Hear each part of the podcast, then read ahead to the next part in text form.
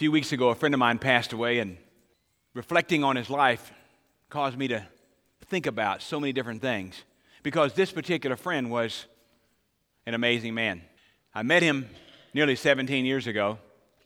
It was on the first day of arriving in Atlanta that I realized that he would be a friend. I'll never forget the first meeting I ever had with him because in the first meeting he told me he was the chief financial officer for the First Baptist Church of Atlanta. And he told me different things that we were facing, issues we were encountering, challenges that we needed to address. And I'll never forget saying to him that if you will stay faithful, you will watch the hand of God in an amazing way. He looked at me and he said, I'll stay faithful.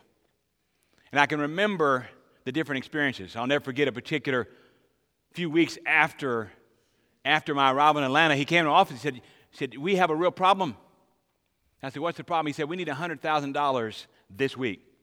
I said, That's not a problem. That's an opportunity. He looked at me and said, What do you mean an opportunity? I said, opportunity to see God be faithful. This friend of mine had always operated on the confines of a balance sheet in the terms of debits and credits, assets and liabilities. And all of a sudden, faith arrived. And it challenged him because he had to process life from a different angle. I said to him, we will believe that God will provide exactly what we need whenever we need it. Guess what came in the mail on Wednesday that week? A check for $100,000 from a lady we had never met, never seen, and now abides in heaven. For my friend, 17 years ago, it shaped his journey of faith. So much so that when One Heart was birthed eight years ago, he began to support what we were doing and from a mission enterprise continued to invest in that. Even as he was battling cancer, he continued to be faithful. Well, you can imagine what God did on that day was he gave me the privilege of making a choice of having a fabulous friend. And I want you today to think about the relationships God's given you. Because today we come to the culmination of what it means to live on point. Living with precision and understanding the purpose that God has for your life as it relates to how you live it out. It's interesting because today we find ourselves at the place where Paul summarizes what he feels about the relationships that have been entrusted to him. And those relationships are gifts that he sees. Needless to say, some of his gifts became burdens, became challenges. And so today we find ourselves in 2 Timothy chapter 4. And as you turn there, you'll find yourself in the sixth verse of this particular chapter. And, and as you're turning, I want us to recognize that it's here, it is here that he begins to reflect relationally on those who have impacted his life. In fact, when you look at this text, you'll notice what he says. He describes what it is he has felt and where he is in life and what it is he remembers about those who have been connected to him. Sad to say, Sad to say, not all the relationships that Paul had were good relationships because some chose to walk away. And what I want you to see today is we look, we look at a very distinctive final message on this series on Living on Point. And it has to do with choosing your friends wisely. Because the reality is, watch this carefully, you'll never go beyond the level of your friendships. So if you have friends who don't stand beside you, you have a problem. If you have friends who are not there when you need them, you have a problem. And what I want you to see today is life is too short not to have vibrant, dynamic, powerful relationships with whoever it is that God brings into your life. And my encouragement today is a simple challenge. And it's the challenge that I want you to take out of this building. It is my personal challenge to everyone in this room that they find a friend in this church that they don't already have that they would choose wisely a friend that's beyond their circle into the bigger circle of who we are as a church. Because the friendship and relationships that we have are vital to us being able to accomplish what needs to happen. Now, you may be sitting there saying, you know, you don't realize I don't need anybody, I don't need any friends. Yes, you do. Paul needed them. Look at how he wrote his word. Beginning in verse 6 For I'm already being poured out as a drink offering and the time of my departure has come. I have fought the good fight. I have finished the course. I have kept the faith. In the future, there's laid up for me the crown of righteousness, which the Lord, the righteous judge, will award me on that day, and not only to me, but also to all who have loved his appearing.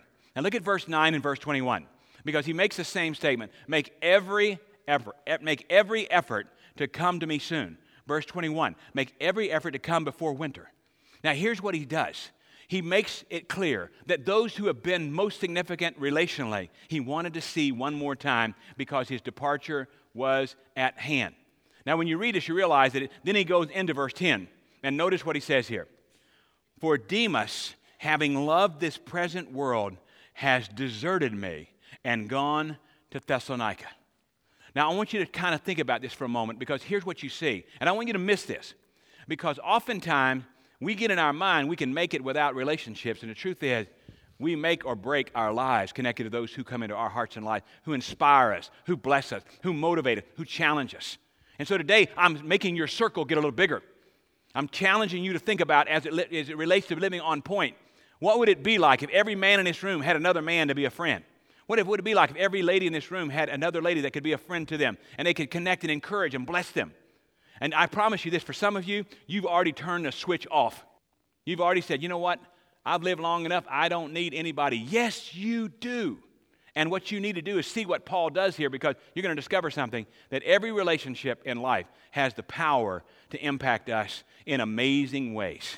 I think about this room it's filled with people who, if everybody just had one more friend, life would even be richer and more meaningful and have more purpose. That friend you could call up in the evening and say, hey, guess what?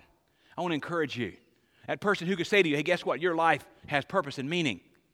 And as we think about that, I want you to think about what happened with Paul. But I want to take a moment, I want to go back and I want to reflect on, on David. And this week in my Bible reading, I encountered this verse and it staggered me by way of thought. So if you're with me, say amen. amen. All right, turn to Psalm 41 just for a moment. Now I want you to stay with me in, in continuity here because I don't want you to lose sight of what I'm trying to get across to you because I've already laid out a personal challenge. How many friends did I say you need to find beyond what you already know in this building?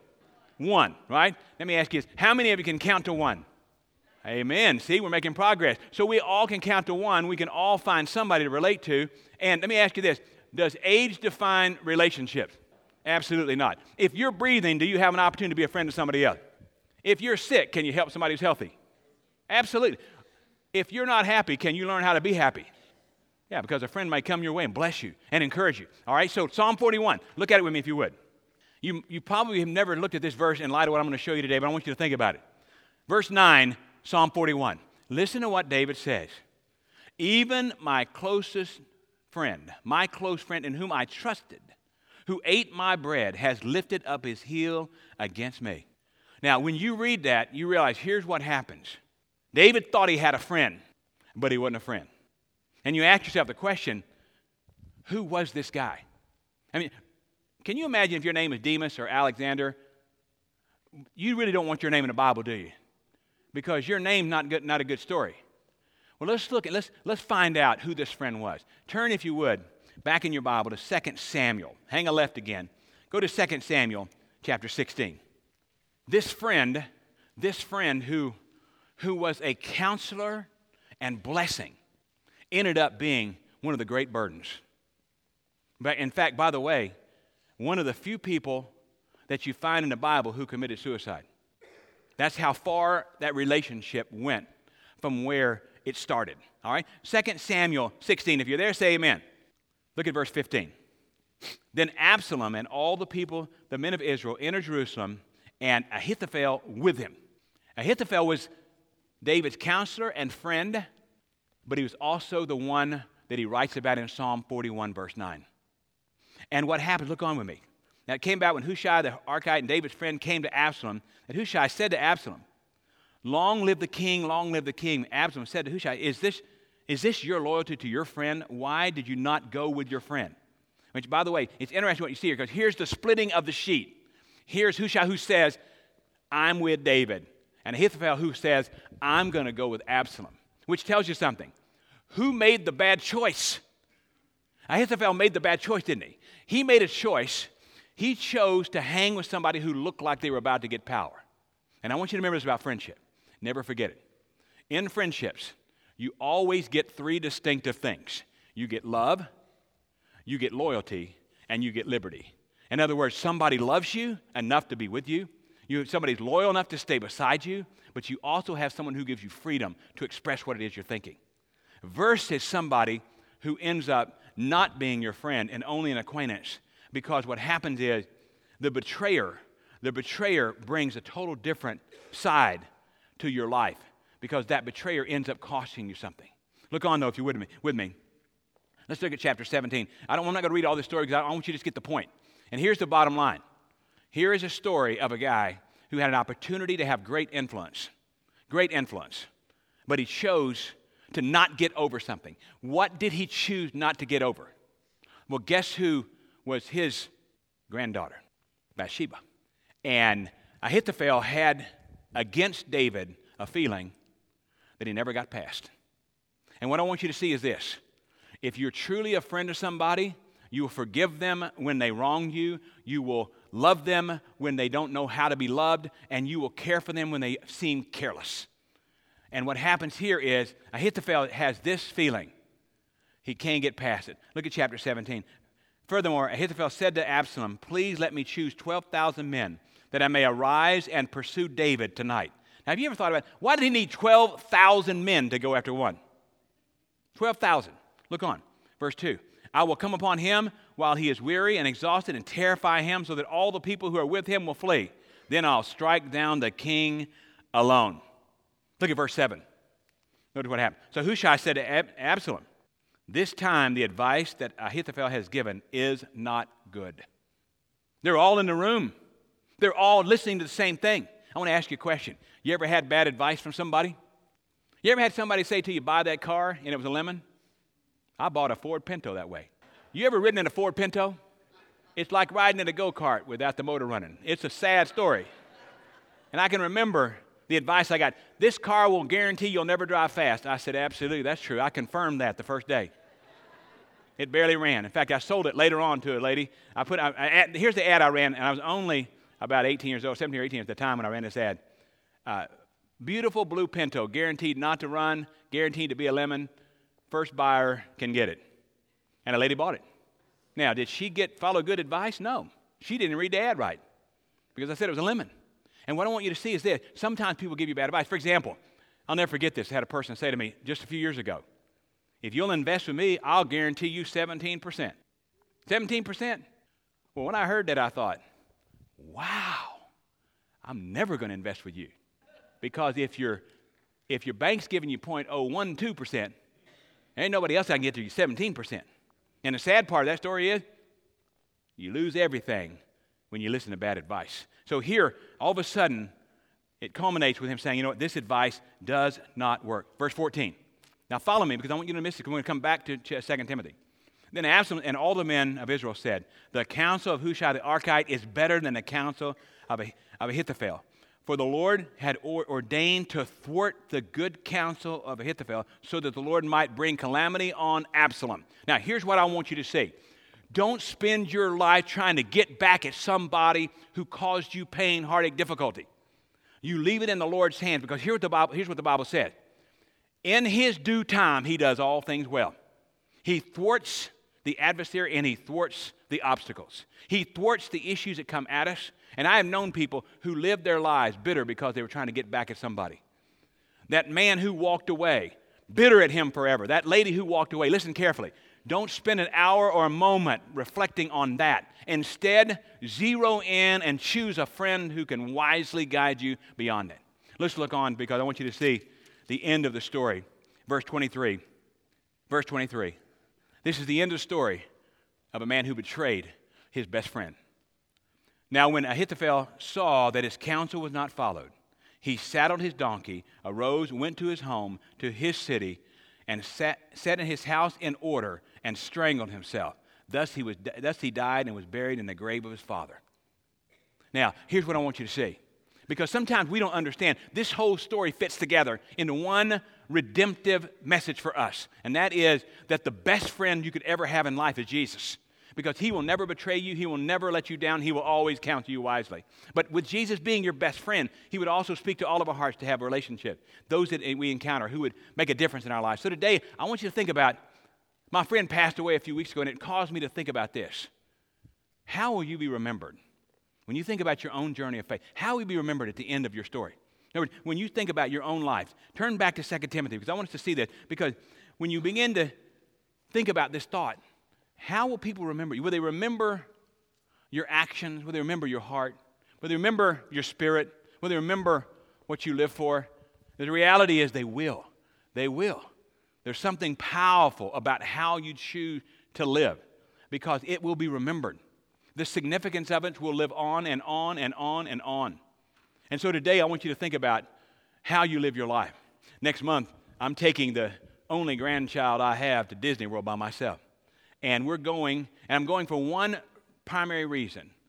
When I am gone, I want Nora to always remember the words that I share, the heart of who I am, what I live for, because it continues to speak, continues to carry forward. And so think about your own story, how you be remembered.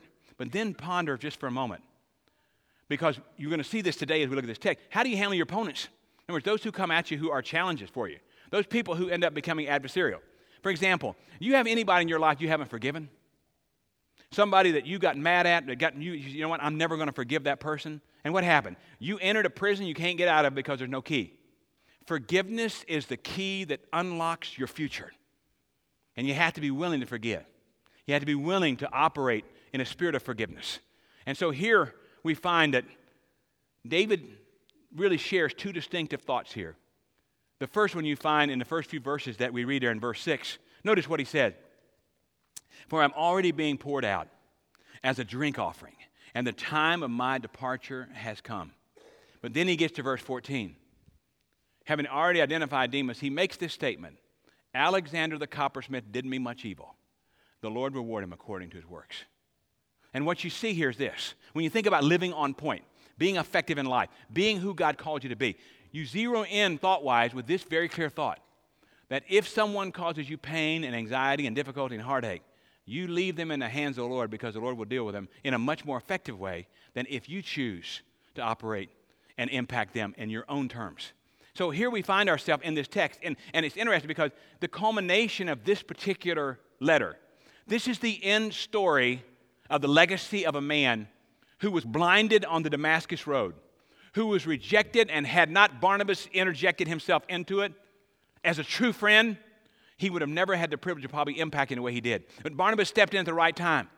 The son of encouragement, the Bible calls him. He stepped in, and what you see is this everybody needs somebody to encourage them along the way in a journey of faith. And that's why we as a church family need to expand our impact personally, need to reach into other lives, need to make, pe- make sure people know that they are, are loved and cared for. And when I think about that, I think about how he summarizes his final thoughts. Imagine you, you get a letter from someone, and it's their last letter. It's the last time they'll pen words, it's the last time they'll express thoughts, it's the last time you'll feel the emotion of what it is that they're conveying. And so, what he does is he does four distinctive things here. First of all, he gives us a very clear understanding about how life is supposed to work, and it's this very first point is this you need to fight the battle. Do not let anything subdue you from His purpose in your life. You got to fight through it. You ever had something come at you that caused you to go, you know, I'm not sure I can get through this? I'm not sure I can make it through this particular part of my journey? What you discover very quickly is you got to fight through it. You got to fight through what it is that you're encountering. And in life, oftentimes, there are many things that come at us. I want us to see how he addresses that because he does it in very sequential form. The first thing he identifies is he's ready to depart, he's ready to go, he's ready to walk out of this life into what it is that God has in store for him he's ready to depart and end up experiencing what God intended. And all of us should be ready at any time for him to call us home. And while we're still living, we should be ready to depart. And that's what he's trying to say here. But not only does he say he's ready to depart, but look on though, because he says in verse 7, I have finished, I mean, I fought the good fight, I have finished the course. I finished the course. And, and when you read that, you understand he says something. The word course there has to do with a race, a race that we run. And here's what I want you to see in life, we all have assignments. We all have assignments. And what Paul says here is, I have finished my assignment. And here's my encouragement to you. You and I need to look at our lives and say, I need to finish the assignment God's given me. I need to take care of what it is He's called me to do, how it is He's called me to live, what it is He's called me to impact, and make a difference with that. Because when you finish the assignment, something happens inside of you. You become who He intended for you to be. Imagine for a moment you're sitting at church today and you realize something. You have homework you haven't done yet. You have homework that is clear assignments for you. Perhaps it's you would intercede in a particular way. Perhaps it would you would share your faith in a particular way. Perhaps you just take the time to read inside of His Word. Invest yourself in what it is that God's Word would say. This week, as I was reading in Psalm 41, when I came to verse 9, I got to thinking about how many times in life we do experience betrayal. In fact, when I began to reflect on that, I began to think that those who are not, not true friends will always bring you betrayal, they'll always bring you burdens, and they'll always blindside you when you least expect it. That's what happened to David. And certainly for Paul, that's what happened to Paul. Now think about this for a minute. Verse 10, verse 10 says something. Because in verse 10, it says Demas has gone away and left to Thessalonica. I want to show you in a moment the significance of time and how time validates everything in life. Look on, no. But not only does he say, we need I finished my assignment, but you'll notice he says in verse 7, the latter part, I have kept the faith. Don't you love people who live it to the very end? They live out their faith. They don't walk away from it. They hang on to it. They trust the Lord no matter what. I'll never forget going to a funeral service for one of our members' fathers just a few months ago. And it's interesting because the only description they could make of him that really was that, that caught my heart so clearly was this. He, though, though afflicted by cancer and difficulty and heartache, never missed his assignment, stayed with his faith, kept the faith, and lived out it in an amazing way. In fact, he made it clear at his homegoing service there was no need for tears because he had finished the course. He had fought the good fight and he'd finish his assignment. He'd kept the faith. So, what you and I need to see today is this that God has something for us. But then he says one more thing. He says we ought to anticipate the crown. And you'll notice in, in this verse, verse 8, he says that this crown is, is reserved for those who loved his appearing, who lived, loved, and experienced who he is. He said, This crown's reserved for them, and I anticipate it. I don't know how many things you anticipate in life, but I anticipate particular things very clearly. For example, I anticipate that God would use us as a church family to make a dramatic impact in our city and our world. Every Sunday when I drive up to church, I always, and every weekday when I drive up to church, I'm always praying the same thing Lord, let somebody come in who doesn't know you. Let someone walk in who's looking for an answer. Let someone hear your spirit speak to them. Let someone know that God loves them. Let someone be aware that this church is a place, no matter where they're coming from, that they can be welcome and feel the love of God and they can experience the love of God. And that prayer exudes out of me. This morning, as I was waking up, my first prayer to God was, Oh God, let this be a day where perhaps there's a married man and woman sitting in this building who realizes they need a friend like this pastor to encourage their hearts and they become a part of this family. I pray that, that I prayed as I before I got out of my bed, Lord, let this message sink deep into people's hearts and lives. Because listen carefully, if you don't choose your friends wisely, then how do you expect to live wisely? You can't. Your friends are vital to you. Your relationships are vital. And I think about the power and significance of relationships that God gives us, those who encourage our heart, who bless us. But he didn't just say fight the fight. He didn't just say stay in the battle. But look at verse 9, because in verse 9, he begins to reflect on what it means to leave a true legacy. And let's look at it just for a moment, because I want you to see some distinctive parts. Verse 10 For Demas, having loved the present world, has deserted me and gone to Thessalonica. But Crescens has gone to Galatia, Titus to Dalmatia. Only Luke is with me. Pick up Mark and bring him with you, for he is useful to me for service. Now, stop there just for a second realize something. This Mark he's talking about here is John Mark, and didn't, didn't Paul have a conflict with his friend John Mark and Barnabas? He did, didn't he? He had a conflict that created all kinds of tension at the moment. And here's what I want you to see when somebody's truly your friend, they will be loyal, they will love you, they'll give you the freedom to express what you feel, and then you're able to reconnect with them. I mean, notice how he talks about him. Bring him with you, for he is useful to me for service. I mean, wouldn't you like that to be the end story of who you are? That somebody said, bring him with you. I had the privilege every year of going home and, and uh, impacting my mom. My mom's in her 86th year of life, and she's an amazing lady and sweet spirited lady. But about 10 years ago, I started bringing Eddie Conkle with me to my mom. And I wanted, I wanted not just that my mom would know a friend of mine, but also that she would see the heart of another servant. It's so interesting now when I called her, she she first question is, How's Eddie? I said, Mom, Mom, this ain't Eddie. This is Gerald. And she's, Well, how's Eddie doing? I said, Eddie's fine. Quit asking about Eddie. Text him yourself. And my mom learned how to text when she was 83. So on the phone, she'll text a message to, to uh, Eddie or me. And, and it's interesting because what you discover very quickly is this some people are there to serve. And let me tell you what John Mark must have conveyed to Paul I'll do whatever it takes. And I'm going to tell you what we need in our family as a church family. We need men and women who say, I'll do whatever it takes. When it comes to Bible school, this Bible school this year is vital to our family. It comes up in June out in the lobby areas, the display area, where it talks about what's happening. And you can register your children or your grandchildren or your neighbors. Listen carefully. We want Jesus to rain down on this place at, at Vacation Bible School time in June of this year so that this place is full of children running around, learning about God, understanding how much He loves them, making this an amazing experience. And the way we do that is we understand that our call is to serve.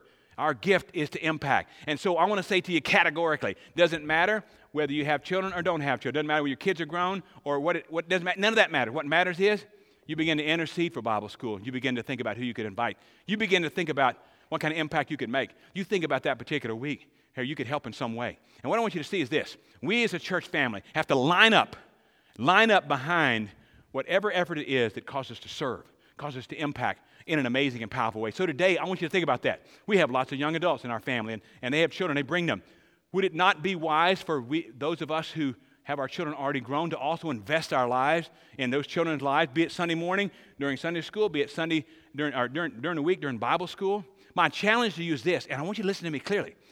We have been given a great opportunity. God's put something before us. Nothing should subdue us, everything should inspire us. We should look at it and say, you know what? I'm going to see that happen because I'm trusting God. I'm praying this greatest Bible school that's ever happened on these grounds. When I drive up and I see children smiling and I see the hearts of children, I immediately say, you know what, we need to do something very amazing. But what Paul says is, John Mark, bring him with you. I don't know how many friends you'd call to say, hey, I want you to be with me today. But those kind of friends have such significance and meaning and power. One of my friends, her and her husband, have a 50th wedding anniversary today. 50th, I've known them one half of their, of their 50 years. One half. And I sent them a text. And I sent the text this morning before I left. Some people spend their whole life trying to figure out why they were born. You understood very early why you were born. You were born to be a blessing to others. And for me and Cindy, you have blessed our lives with your faithfulness, your loyalty, your love, and your commitment. And at the most crucial moment in the death of my mother in law, at a moment when I was grieving, trying to understand life and death and why, this same lady walked up behind me and whispered these words The secret things belong to the Lord, but some things He's chosen to reveal to us. Deuteronomy 29 29. And walked on. I walked into that funeral service at peace because I didn't have to know why. I just needed to know how, and that was that God would be glorified. So, my encouragement today is this think about it for a moment. Here he is, and he's identifying all these people. Look on, verse 12. But Tychicus I've sent to Ephesus. When you come, bring the cloak which I left at Troas with Carpus, and the books, especially the parchment. Alexander the coppersmith did me much harm. The Lord will repay him according to his deeds. Be on guard against him yourself, for he vigorously opposed our teaching. And what you discover here is, and you see it so clearly, there are two distinctive kind of people he talked about faithful men, those who, who absolutely carry it forward, and the unfaithful acquaintances that come our way. And it's interesting what he says here, though be on guard. Be on guard. In fact, look how he says it. Verse 15 again. Be on guard against him yourself, for he vigorously opposed our teaching. It's interesting what you encounter because what you see here is he makes it very clear that if someone can't line up, they need to get out of the way by way of teaching and understanding and biblical understanding of what it is God has for them. And what you see today is this when you think about your own journey of faith and the friends you choose, the first thing you know is you fight the battle. If you have a friend going through trouble, don't walk away from them. Don't walk away from their experience. Be a blessing to them. But not only that, you make sure that you engage your life in such a way that people see you leaving a legacy because you will be remembered. You'll either be remembered as a faithful friend or, watch this, as a distant acquaintance. Faithful friend, distant acquaintance. And what you want to discover is God wants you to be a faithful friend to whoever you encounter. Look on, though. Verse 16. I want you to see how his life unfolds. At my first offense, no one supported me, but all deserted me. May it not be counted against them. What about grace and mercy there? But the Lord, verse 17, the Lord stood with me and strengthened me, so that through me the proclamation might be fully accomplished, and that all the Gentiles might hear, and I was rescued out of the lion's mouth. The Lord will rescue me from every evil deed and will bring me safely to his heavenly kingdom. To him be the glory forever and ever. Now, when you read this, he brings it back to an understanding of something that's even more vital than our relationships, and that is to remember who stands with you. I want you to see this because when you see it, he makes it clear the Lord, and he says that at my first offense, no one supported me, everyone deserted me. Don't count that against him because the Lord stood with me. And what he says here is this if Jesus is with you, it doesn't matter what you come up against, He'll watch over you, He'll guide you, He'll bless you, He'll speak to your heart. And what I want you to see as you think about your own journey of faith, remember who it is that stands with you. Jesus stands with you, He's always with you, He's always watching over you. Now, think about this particular text about how many people God brings into our lives who are faithful connection points for our life, faithful in guiding us and blessing us. And what happens here, he says, he makes it clear that he's doing it for one reason. Look at verse 18 again. The Lord will rescue me from every evil deed and bring me safely to his heavenly kingdom. To him be the glory forever and ever. And what he makes very clear here, there's a source of delivery that takes us through anything we encounter in life, but there's also a purpose to glorify God. There's that God of all glory that we live for. Because the truth is, if you'll think about it for a moment, those who impact our lives, they impact us because they have a desire to be obedient to God. They have a desire to accomplish His purpose. I think about, for me personally, and for our staff and our ministry team and our volunteers, those who, who interject themselves in the lives of children, those who impact. And for example, there's some rooms that we have every Sunday morning where 12 or 13 or 14 little two year olds are in the room. We need more who are served, more who will commit, more who stand beside those little lives and say to them, Your heart matters. Your heart makes a difference because we want to love you as a little one. You see, what I'm saying to you today is there's a clarion call coming out of your pastor's heart, and that is that we be friends to those who need to be friends. And we start with the, least of these and interject ourselves by way of friendship into their life, be it Bible school, be it Sunday morning, be it whatever opportunity God's put before us. Let's, let's saddle up our horses and ride into the opportunity God has for us. Let's look at our opportunity and say, you know what, Lord, I want to do whatever it is you call me to do. I'll take it another step further. For many of you, the greatest thing you could do at this point in your journey, beyond serving and helping, would be to get involved in a Sunday morning Bible class and, and experience what happens on Sunday morning by way of fellowship, by way of relationship, by way of encouragement, by way of seeing that there are men and women who teach God's word, who bless your life, who encourage you in your journey of faith. Every Sunday morning at 9:15, people gather together in this place. They study God's Word. They, they take the Bible and look at it from a practical, relational perspective that allows you to make application and gives you an intimate encounter with others. I want to encourage you to think about as this year unfolds, think about engaging yourself in a Bible class. you know what? I want to be involved with others. I want to be able to relate to that in a smaller setting to those who care about me. Because that's what friendships are born out of. They're born out of intimate encounters in which we interject ourselves into other people's lives. And then you find Paul coming to this final point of juncture as we wrap this message together. And I hope that you'll go out of here asking yourself the question Am I going to be an Ahithophel to fail to somebody? Or am I going to be a true friend? Am I going to be like Hushai who stayed loyal to David? Or am I going to be someone who walks away? And what happens here is he brings it to the final aspect of his life because he makes it clear, beginning in, beginning in verse 19, identifies the number of people but here's what he makes clear the time is now. Not tomorrow, not the next day, not the next hour. The time is now. And what I want you to see today is this when it comes to relationships, don't wait till tomorrow. Start today. When it comes to impacting others, do not hold up with your opportunity. The time is now. Make this moment count the most. Interject yourself into impacting others in the most powerful way now. Don't wait to another moment. Instead, you'll begin to see what it is that God has for you. Because what he does in verse 19, he begins to identify the other people who've been faithful to him. And what he really does here is he has some final words to faithful friends. Those final words he wants to be able to say, I love you, I care about you, I believe in you. And he, and he identifies every one of these people, like Priscilla and Aquila and the household of Onesiphorus and Erastus at Corinth and Trophimus, uh, who's sick at Miletus, and every effort to come to, before winter, make this effort. What is he trying to say? He's saying that the time is now and God's given me faithful friends. And let me just say to you categorically the thing that has blessed me the most, that blessed me the most in the last nine months, is that we as a family merged together.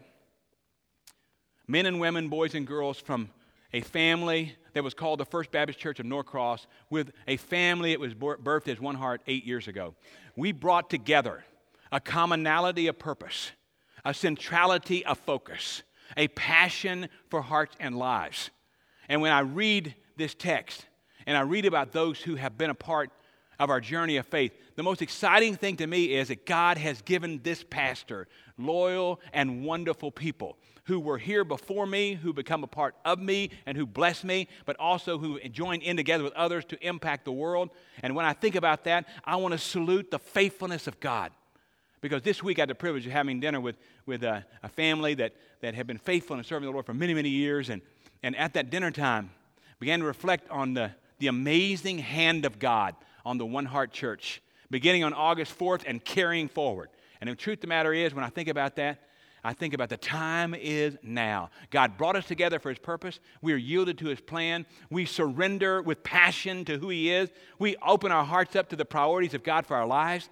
We look at ourselves and say, you know what? We want to do what it is God's called us to do. That's why this year, when I think about it, this year, we'll watch go across the water to other places hundreds of people. We'll watch in this house hundreds of opportunities to minister and impact. We'll watch what happens here and around the world. We'll watch people come to know Jesus. We'll watch people change because the power of God at work. And it's because we came together, and the time is now. Not only does he make it clear that, that there was final words, but you'll notice in verse 21, he said, Make every effort to come before winter. I don't know if you're like me, but there were a couple days this week where the weather, this week where the weather was amazing. You ever have that feeling when the weather changes and all of a sudden you go, wow, I feel young again? You ever had that feeling?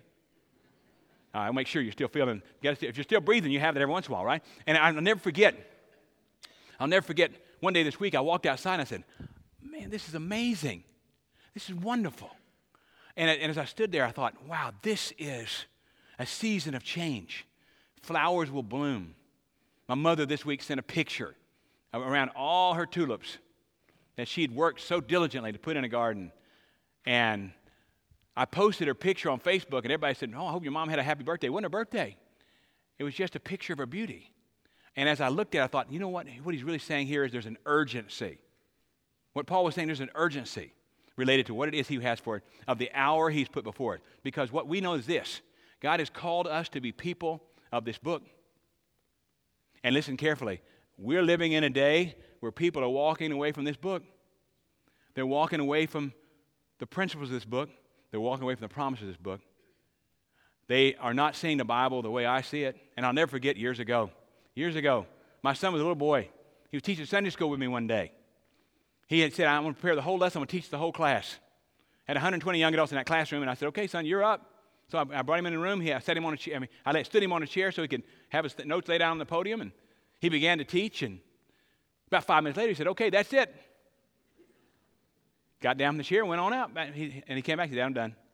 I said, Caleb, this is an hour class, man. You got more time. Get back up there. He said, I'm done. I've said everything I need to say. And I'll never forget what he said to me. He looked at me and he said, Daddy, will there ever be a day, will there ever be a day when people won't want you to do what you do? And you know, when he, he was so prophetic, because what he was really saying was, there will be a day coming as we see this end times unfolding where people would rather their ears be tickled than their hearts inspired. And I said to him, Son, whether they follow me or not, I will live my last breath faithful to the one who called my name, who orders my steps, who's destined my days, who's directed my heart, who's given me the privilege to be able to lead so many to an understanding of what it means to follow Jesus. And you see what you and I did is look at our own hearts today. Look at our hearts and say, you know what? There's an urgency. There's an urgency. You see, your neighbor without hope, they've got those little children need to be invited to Bible school so they can find hope. You, there's an urgency that we bring them into the Lord's house and we fill his house up with his people. We need to see that it's urgent. If we see it as urgent, we react to it the right way. And what happens here is he brings it to the very final thought, and I want you to see it as we finish our message today. Verse 22 The Lord be with your spirit, and grace be with you.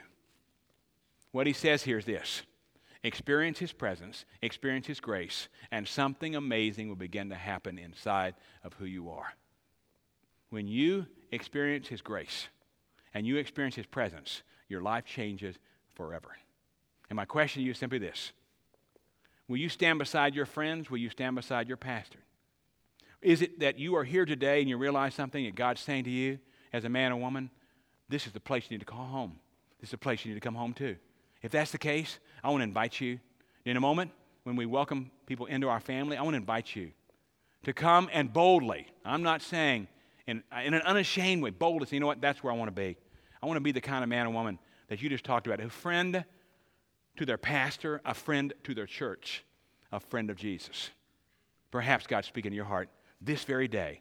And whether you have any understanding, if you don't understand who Jesus is, we want to show you who he is. If you've been a part of a family, and you need a new family, we want to be your family. Let's watch what God will do. Let's pray together. Father, thank you.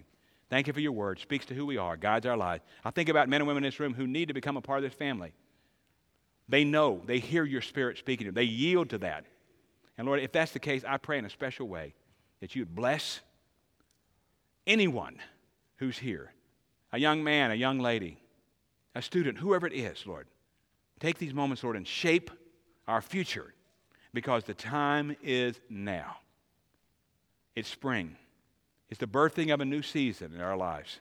We ask you, Lord, to make it amazing by touching lives. We ask this in Jesus' name. Amen.